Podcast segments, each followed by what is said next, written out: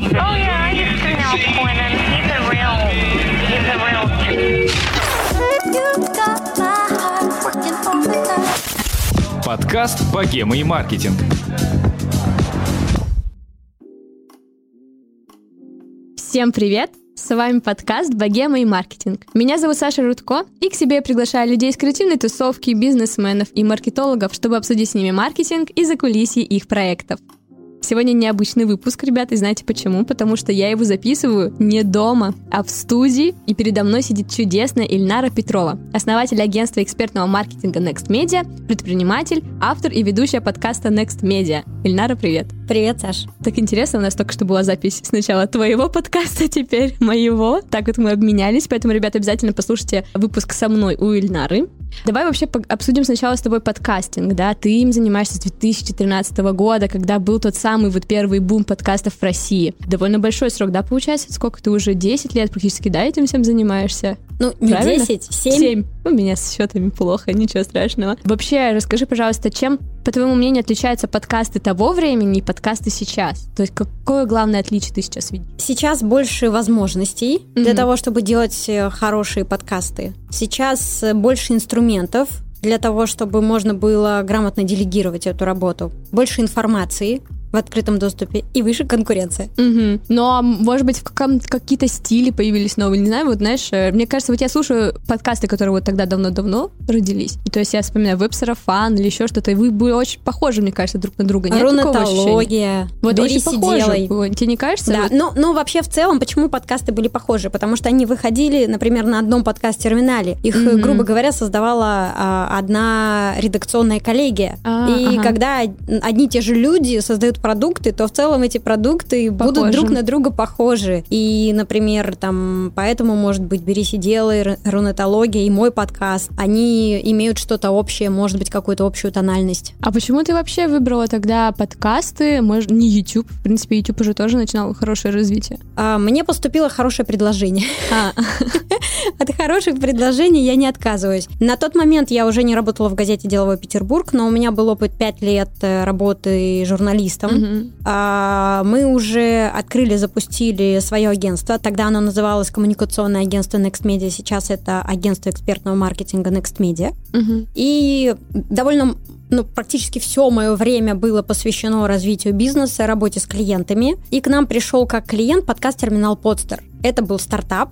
Они открыли студию в Петербурге, и они были заинтересованы в маркетинге и в привлечении новых интересных Мгм. авторов. И как раз заказчик Валентин Борисов, с которым мы, кстати, сейчас вместе развиваем бизнес агентства экспертного маркетинга Next Media и ряд других направлений, и он предложил мне записывать подкаст, используя их площадку. У них была студия, у них был редакционный директор, они сами были готовы сделать джингл, э, Мгм. оформить страницу, помочь мне с монтажом э, и так далее. То есть фактически они брали на себя весь бэк-офис. Мгм. Все, что требовалось от меня, это назначать встречи, подбирать гостей, составлять вопросы, э, проводить интервью и составлять э, техническое задание на монтаж. Мгм. Интересно. А, мне вообще кажется, что, наверное, почти все наши слушатели слушали так или иначе твой подкаст, да, то есть либо когда-то давно, либо уже сейчас. И мне всегда интересно, вот у нас сейчас тоже есть такой вопрос, как находить вот этих крутых гостей? А уж что говорить, когда у тебя почти там 100 выпусков? 120. 120 выпусков. Как вообще твой вот этот секрет нахождения крутых гостей до сих пор? Как вот ты их находишь? Или команда? А, Здесь очень интересно, но проблематика, которую ты раскрываешь в своем подкасте, во многом связана с твоим личностным ростом, развитием и с теми вопросами, которые ты сам себе задаешь. И если, например, в начале мне было интереснее узнавать про то, как работают инструменты социальных сетей, как лучше настроить рекламу ВКонтакте, как лучше настроить рекламу в Фейсбуке, чем отличается рекламный движок в Фейсбуке от рекламных движков ВКонтакте, а как работают алгоритмы, а можно ли их перехитрить, то сейчас мне гораздо интереснее раскрывать вопросы, которые связаны с управлением, с бизнес-процессами, с инвестированием, с мотивацией команды, с эмоциональным выгоранием. И, конечно, это связано со мной, с тем, как я меняюсь во времени. И мне кажется, что это самый органичный из способов э, поиска героев, потому что в этот момент ты как автор не теряешь интерес Мгм. к тому, что ты создаешь. Да, я тоже считаю, что в первую очередь э, гость тебе должен быть очень интересен, либо тема, да, с которой он приходит. Да, это, кстати, я даже об этом не задумывалась. Интересный подход.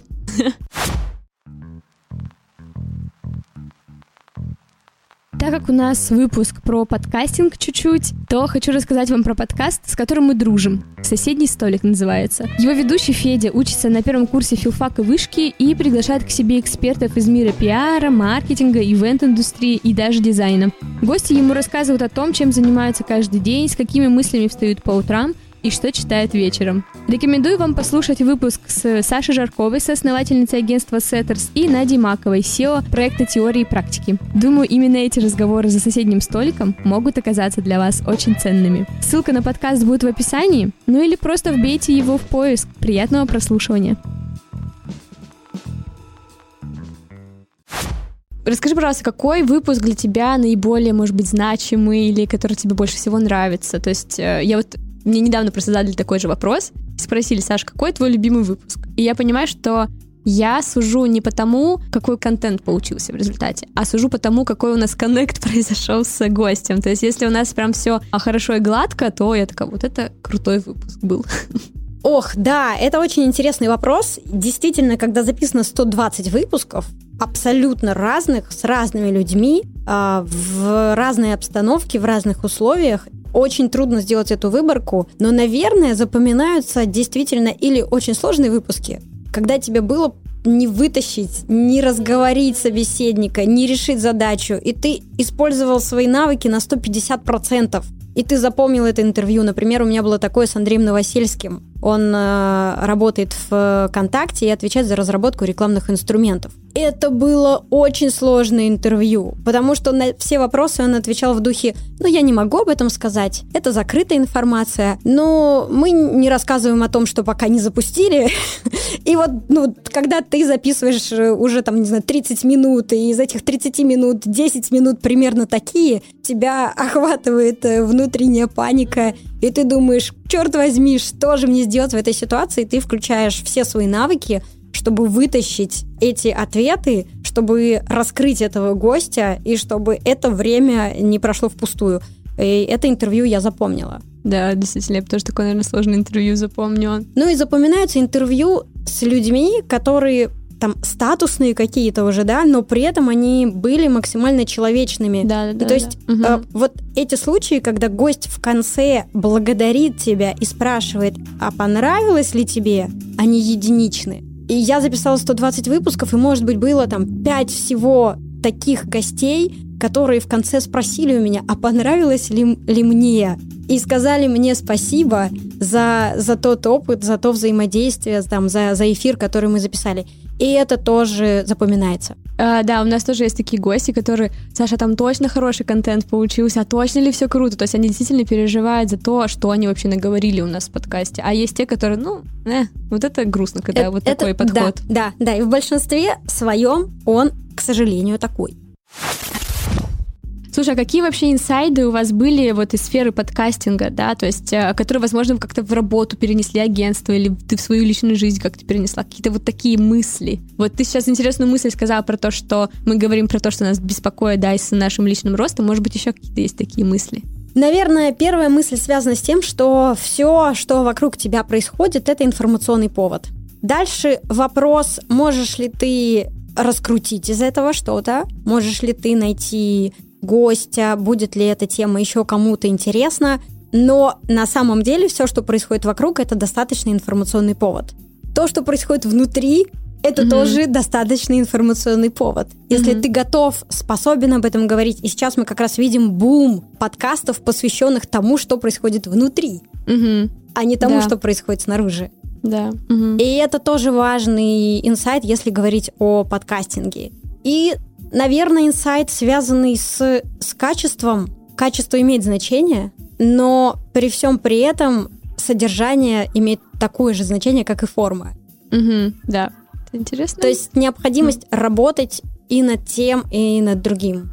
Да, действительно, сейчас же подкасты в основном, которые про психологию очень сейчас, да, их они быстро очень набирают популярность. И вот как раз это все наконец-то начинает выходить из людей, люди начинают задумываться. Да, да, да, люди готовы слушать подкасты об опыте психоанализа, об опыте работы с психологом, о том, как э, справляться с клинической депрессией, о том, как э, справляться с диагнозом бесплодия и так далее и тому подобное. Это все про наш э, внутренний мир. Очень крутая мысль. Мне кажется, это сейчас даже в маркетинге, знаешь, продвигается. То есть задеваются темы, которые социально значимые, да, либо какие-то вещи, там, не знаю, даже из жизни женщин, да, по-другому начинают показываться в рекламе, да, а да, не как да, до да, да, этого. да. Ну, последняя рекламная кампания Либрес, если я не Да, ошибаюсь. да, да, да. Ты видела ее? да, да, да, да. Как- какие у тебя эмоции, впечатления? Слушай, это скорее типа непривычно, но мне понравилось. Ну, то есть это было непривычно, потому что про это не принято говорить, не принято это показывать в таком свете, как это реально в жизни происходит. И меня, наоборот, вызвало огромное восхищение, что это было показано без а, отвратительного чего-то, а вот прям в меру, как вот происходит реально в жизни. Мне прям понравилось. Да, да, мне тоже понравилось, потому что это зарисовка из жизни женщин, которым действительно не просто синхронизировать то, что происходит внутри, с тем, что происходит снаружи. И это не потому, что мы странные, а потому, что внутри нас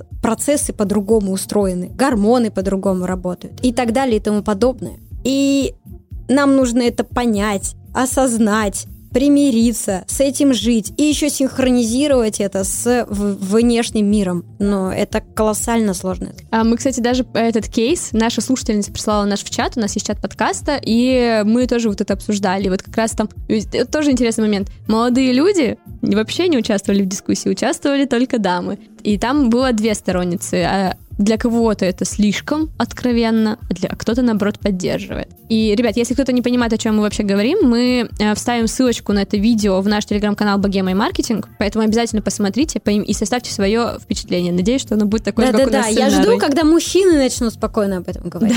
Я жду, пока, пока, пока это, ну, это, это не быстрый процесс. Так, выходим от этой очень трогательной темы пока что.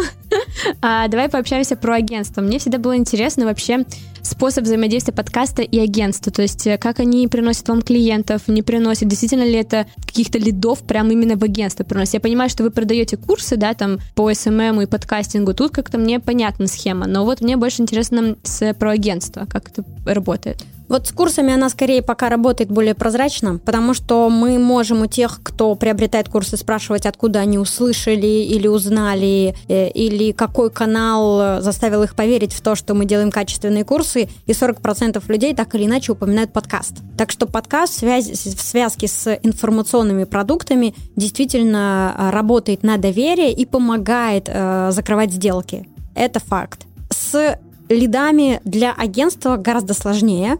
Это не работает э, вот так вот в один клик или в один шаг. Это работает гораздо сложнее. И, например, у нас было уже несколько таких случаев, когда человек э, через подкаст узнавал про наши курсы, проходил наши курсы, устраивался на работу в компанию, получил там какую-то задачу от руководства и вернулся к нам в агентство как клиент. Угу, ничего себе, какой долгий путь. Скорее так. Мгм. А вообще расскажи, пожалуйста, про ваше агентство сейчас чуть поподробнее, да? То есть вот э, вы называете экспертного маркетинга. То есть что в это входит понятие, по вашему мнению? Экспертиза. У нас есть экспертиза, мы на рынке больше 10 лет. У нас есть экспертиза в ряде направлений, основной из которых это продвижение в социальных сетях. Экспертиза связана с тем, что фактически так исторически сложилось, что я повлияла на запуск социальной сети ВКонтакте. Я одна из э, первых начала воспринимать эту социальную сеть как э, эффективную площадку для маркетинга, а не просто для препровождения времени или э, знакомств. Я использовала это еще, когда работала в редакции газеты «Деловой Петербург». Мы открывали сообщество ВКонтакте, мы получали оттуда трафик, мы находили темы для публикации и так далее. И я продолжила это делать, когда мы открыли коммуникационное агентство. И э, так как я записываю подкаст э, довольно э, долгое время, у меня есть возможность через подкаст выходить на экспертов, знакомиться с экспертами и расширять свою сеть контактов очень качественно. И в том числе, если к нам приходит какая-то интересная сложная задача, я всегда могу найти нужного эксперта привлечь его для сотрудничества, чтобы эту задачу закрыть. И в целом эту возможность мне открывает подкаст. Расскажи вообще, пожалуйста, поподробнее сегодня про клиентов вообще, с которыми вы работаете, да, в агентстве. Вот знаешь, есть такое понятие «твой и не твой клиент». Вот ты поддерживаешь это мнение? И вообще, в принципе, с какими клиентами тебе нравится, твоей команде нравится работать? Как правило, мы работаем с клиентами, у которых есть сложные интересные задачи. Это э, у нас есть довольно большой опыт работы с застройщиками, и группа ЛСР, и холдинг РБИ, и ПСК. Кроме того, мы работали с э, компанией, которая производила довольно дорогую сантехнику. У нас есть э, также опыт работы с, с интересным креативным малым бизнесом. Например, бренд э, детской одежды «Математика Kids». Они отшивают одежду по принципу fast fashion, как это делает Zara. Каждые три месяца у них новая коллекция и развиваются за счет того, что продают франшизу. И у них интересен сам подход к тому, что все их вещи комбинируются между собой, как в математике. Можно комбинировать элементы в геометрии, да, чтобы создавать что-то новое. Uh, у нас есть опыт работы и с ними, и нам с такими клиентами интересно работать в тот момент, когда у них есть э, осознаваемая, осязаемая бизнес-стратегия, и они мыслят вперед у них есть понятный приоритет, тогда нам интересно включаться туда и вместе что-то создавать, и в том числе как-то влиять и на их э, планы, и на то, какие они используют инструменты, и, может быть, даже участвовать в их э, бизнес-развитии. Потому что мы не просто разбираемся в том, как работают социальные сети или как можно настраивать таргетированную рекламу. В том числе у нас есть э, опыт, связанный с бизнес-девелопментом, со стороны моего партнера Валентина Борисова. И мы стараемся обе эти компетенции использовать. А подскажи, пожалуйста, поменялись ли как-то запросы клиентов в связи с пандемией, и вот сейчас, когда все люди начинают реанимироваться после нее? Может быть, какие-то другие запросы появились или что-то Да, хороший вопрос. Сделали? Кстати, мы, мы ожидали, что резко просядет количество входящих. Оно не просело. А, при этом мы, безусловно, столкнулись с тем, что какая-то часть клиентов сократила бюджеты, какую-то часть клиентов мы потеряли в связи с тем, что их бизнес довольно сильно пострадал, например, автодилеры. Естественно, часть контрактов, которые были на этапе подписания, заморожены, заморожены до сих пор, и неясно, когда они будут разморожены. Абсолютно это все объяснимо, потому что э, маркетинг – это сфера, которая обслуживает бизнес. Если страдает бизнес, соответственно, страдает маркетинг. Мы одними из первых на себе это почувствовали. И как вообще сейчас они к вам стучатся? Какие у них главные вообще боли сейчас? Э, боли э, в целом такие же, какими они были до этого эффективность, э, работать на привлечение э, заявок клиентов. И сейчас э, появились также запросы от бизнесов, которые раньше не использовали социальные сети. Они решили использовать этот канал, и им нужна помощь для того, чтобы выйти на эту площадку. Также есть иностранные э, клиенты, заказчики, которые самостоятельно выходят на российский рынок, им нужна помощь. Э, им нужна помощь от э, подрядчика, который будет готов выступать как партнер и также участвовать, давать обратную связь, подсказывать, как лучше, например, на российском рынке себя вести, что, что ок, что не ок. И сохраняется запрос на э, все компании, связанные с лидогенерацией. И приходят стартапы, с запросом на тестирование э, их идей на сбор обратной связи. Mm-hmm. Они готовы и понимают, что социальные сети могут дать им вот этих первых пользователей, тестировщиков, так mm-hmm. называемых, которые могут им помочь в том, чтобы доработать продукт и выпустить его на рынок. Mm-hmm. А подскажи, пожалуйста, вообще, как э, строился ваш процесс работы или коммуникации с клиентами во время всего этого коронавируса? Просто пока мы готовились э, с твоим редактором Аней, она рассказала интересную историю, что вы даже пытались в контенте максимально избегать все эти слова, заменять их на другие. В общем, мне очень захотелось узнать, может быть, есть еще какие-то такие э, детали, как вы вообще строили работу? Да, мы, мы поменяли э, как, как э, процессы, да, понятно, все, все стало онлайн, все стало удаленно. Ой, и сейчас мы, например, стараемся перейти с нашими клиентами и подрядчиками на УДО, удаленную, удаленный документооборот. И вроде как сейчас для этого лучшая возможность, э, всем при, придется так или иначе осваивать эти технологии, но идет очень трудно. Очень трудно. Все любят бумажки и, видимо, не, не, да, не хотят себе в этом отказывать. Это первое, э, то, что касается процессов. То, что касается подхода к созданию контента и вообще коммуникации. Да, мы изучили ряд исследований, в том числе исследования британского агентства «Кантар», и они там говорят о том, что, э, во-первых, люди устали от того, что их пугают, люди устали от э, повестки, связанной с коронавирусом, они больше не хотят читать заголовки, где крупными буквами написано COVID-19 и так далее. От брендов они ждут подтверждений того, что все безопасно, уверенности в завтрашнем дне и сервиса. То есть того, что вы свои услуги готовы оказывать в новом режиме или в другом формате. И в соответствии с этими рекомендациями мы а, переформатировали, перезапустили контент-планы. Угу, интересно. У нас, кстати, был выпуск про тренд-вотчинг, и вот как раз э, те же самые вот прям э, говорили девочки мысли. Так что, ребят, кто не слушал этот выпуск, обязательно послушайте, он очень интересный. Хочется с тобой пообсуждать такие немного более личные темы про тебя ты ведешь э, свои социальные сети, да, и, в принципе, ты довольно такой активный пользователь, э, медийный даже, так скажем. А если темы какие-то запретные, которые ты не готова поднимать в подкастах, которые ты не готова поднимать в интервью или в блоге у себя? Наверное, есть. Наверное, это темы, связанные, там, не знаю, с рекламой букмекерских э, контор или чего-то в этом духе. Ну, просто есть бизнесы, которые я не готова поддерживать. Они противоречат моим убеждениям и ценностям. Я хочу поддерживать бизнес, бизнесы, которые делают этот мир лучше, удобнее, комфортнее и, и двигают нас всех вперед. Я не хочу поддерживать бизнесы, которые двигают нас назад. Вот все. Ты довольно много в своем блоге рассказываешь про семью, про работу, про свои какие-то размышления. И нет ли у тебя страха негативной обратной связи? И если ты ее получаешь, что ты вообще испытываешь в этот момент?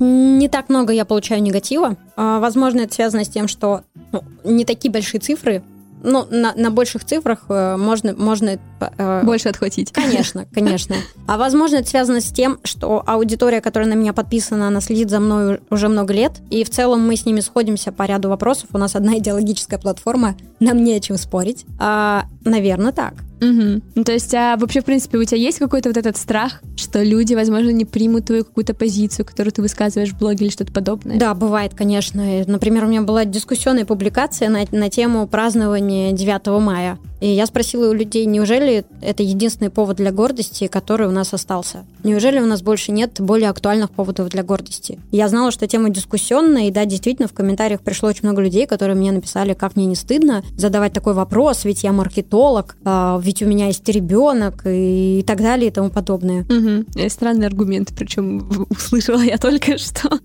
Ну вот оказалось, что мне должно быть стыдно, хотя мой вопрос был о том, что э, есть необходимость создавать более актуальные символы которые бы объединяли людей. И, и я бы хотела, тоже, да, да, чтобы они объединяли поколение. Вот у тебя поколение 20-25-летних, у меня поколение 35-летних. Я хочу новых смыслов. В этом был мой мой призыв, в этом был мой вопрос. И мой вопрос был в том, а, ну, во что, что, что еще может нас объединить? Есть ли еще что-то, какие-то другие символы? Расскажите в комментариях, если они есть, и мы об этом поговорим. Угу. Но все пришли, конечно же, защищать, да, просто. Да, но все пришли в комментариях рассказывать о том, что 9 мая — это система образующий праздник, ну, да, да, самый да, да. главный и так далее и тому подобное. А всегда проще, знаешь, отстаивать старую позицию, чем придумать что-то новое и так далее. Это относится, мне кажется, абсолютно к любой сфере нашей деятельности, будь то маркетинг или что-то другое. Абсолютно, да. Поэтому проще, проще иногда и мудрее промолчать. Но эм, у меня еще такой вот тоже вопрос пока я готовилась. А, вот ты образ сильной женщины-предпринимателя, да, в сфере маркетинга сейчас. А, и ты иногда у себя в блоге высказываешься там по, по разным темам, и вот одна из этих тем, вот мне хочется ее доразвить. А чувствуешь ли ты вообще, в принципе, вот э, хочется такой, да, может быть, это как раз момент тоже сексизма какого-то, не сексизма, вообще, в принципе, обсудить, как ты вот чувствуешь отношение, да, там, женщин, маркетологов и мужчин вообще, в принципе, вот это отношение партнеров к тебе или там к партнеру мужчине, возможно, там тебе приходится лишний раз доказать, что тебя нужно послушать. Ну, мне Есть уже не такое? приходится, потому что, ну, все-таки, как я уже сказала, мне 35 лет в этом году, мне уже не приходится доказывать потому что я много времени потратила на то, чтобы это доказать делами, а не какими-то словами. Угу. Я работаю со второго курса, и мой трудовой стаж а в начале пути как вообще это было? Ну, то есть э, были ли какие-то такие заминки? Просто я почему так активно это спрашиваю? А, у меня были ситуации, да, когда изначально, да, то есть вот две позиции, мужчина и женщина, мы находимся на одинаковом работе, мы выполняем одинаковые обязательства, да, то есть... э, И он получает на 30% больше. на 50. Все понятно. То есть, и когда ты приходишь к руководителю и спрашиваешь, почему это происходит, я слышу ответ, потому что ты девочка. И, и я просто выпадаю, то есть, а как это влияет на то, что я делаю? Я, ну, я просто считаю себя довольно стрессоустойчивой дамой, и это нормально. А вот тут произошла вот такая ситуация, Да, это есть, это проблема. А, В ряде сфер, к, к счастью, она нивелируется, например, в, в IT-сфере, потому что я задавала этот вопрос напрямую своему мужу, и я говорю, Андрей, ну, правда состоит в том, что женщины обладают такими же компетенциями, как и мужчины, но получают в среднем на 30% меньше. Это выглядит не очень справедливым. И он говорит, у нас не так. И, и у нас ты этого не увидишь. И в IT-бизнесе в целом это не так. Значит, действительно уже есть отрасли, где это не так. Внутри нашей компании это тоже не так. У нас э, система оплаты труда выстроена на внутренней э, валюте, которая называется Next, и она завязана на эффективности, на том, сколько задач ты закрыл, сколько времени на это потратил и так далее. То есть, когда считается зарплата, никто не учитывает, какого пола исполнитель. Мы смотрим просто на то, на, на эти цифры, да, мы, мы их рассчитываем, и, и у нас есть э, много прекрасных девушек, которые зарабатывают больше, чем парни. Супер. А, ну вот э, я, в свою очередь, скажу, что я была удивлена вообще такому подходу. Я перестала сейчас потом чуть попозже работать уже с этими ребятами, но это был шок, когда вот я прямо с этим столкнулась вот так вот в лоб. И Да. это странный опыт. Не очень хочется его получать и Про- никому тоже желать. Проблема есть. При этом можно или ждать, когда она эволюционно решится, а эволюционно она все равно решится. Да, ну, возможно, Так мы будем уже иначе. очень старыми. Но да, да, может это, это э, мы, мы не доживем до этого светлого момента. А дальше второй способ это ты начинаешь разговаривать на языке э, своего партнера, работодателя, там, клиента, заказчика и объяснять, почему твое время стоит этих денег, аргументировать, вступать в переговоры и, скорее всего, выигрывать их. Мгм, да, мне кажется, что мы можем юлить и что-то Да, сделать. я еще хочу сказать, что у женщин есть очень классное преимущество конкурентное. Я называю его мягкая сила. Мгм. Мы умеем с ней работать. Это близко к тому, о чем э, э, говорят разные восточные практики. Мгм. Э, очень часто достаточно действовать последовательно, но мягко, Мгм. чтобы получить необходимый для тебя результат. И ты придешь к нему без жертв. Мгм. И такой мирный способ достижения целей мне, например, близок. Ну, То есть не надо идти по головам и так далее. То есть все очень мерно и Да, хорошо, да. экологично для Ну, всех. Как у Гребенщикова, но не стоит вставать у меня на пути, я могу оказаться немного острее, чем кажусь. Это возможно. Супер. Ильнар, спасибо тебе большое за наш такой даже немного экспресс практически выпуск. Спасибо тебе большое. Очень рада, что ты согласилась к нам прийти, что я пришла к тебе, что у нас такой произошел коннект очень приятный. В общем, ребят, обязательно подписывайтесь на подкаст Next Media, обязательно за- подпишитесь на Ильнару. А еще знаете, что нужно сделать? Нужно поставить звездочки в iTunes, поставить комментарий в приложении CastBox, оставить отзыв еще, кстати, тоже можно. А еще подписаться на наш Patreon и получить расширенную версию этого выпуска. Еще раз большое спасибо и слушайте наши подкасты. Спасибо за приглашение. Всем хорошего дня. Все, мы закончили.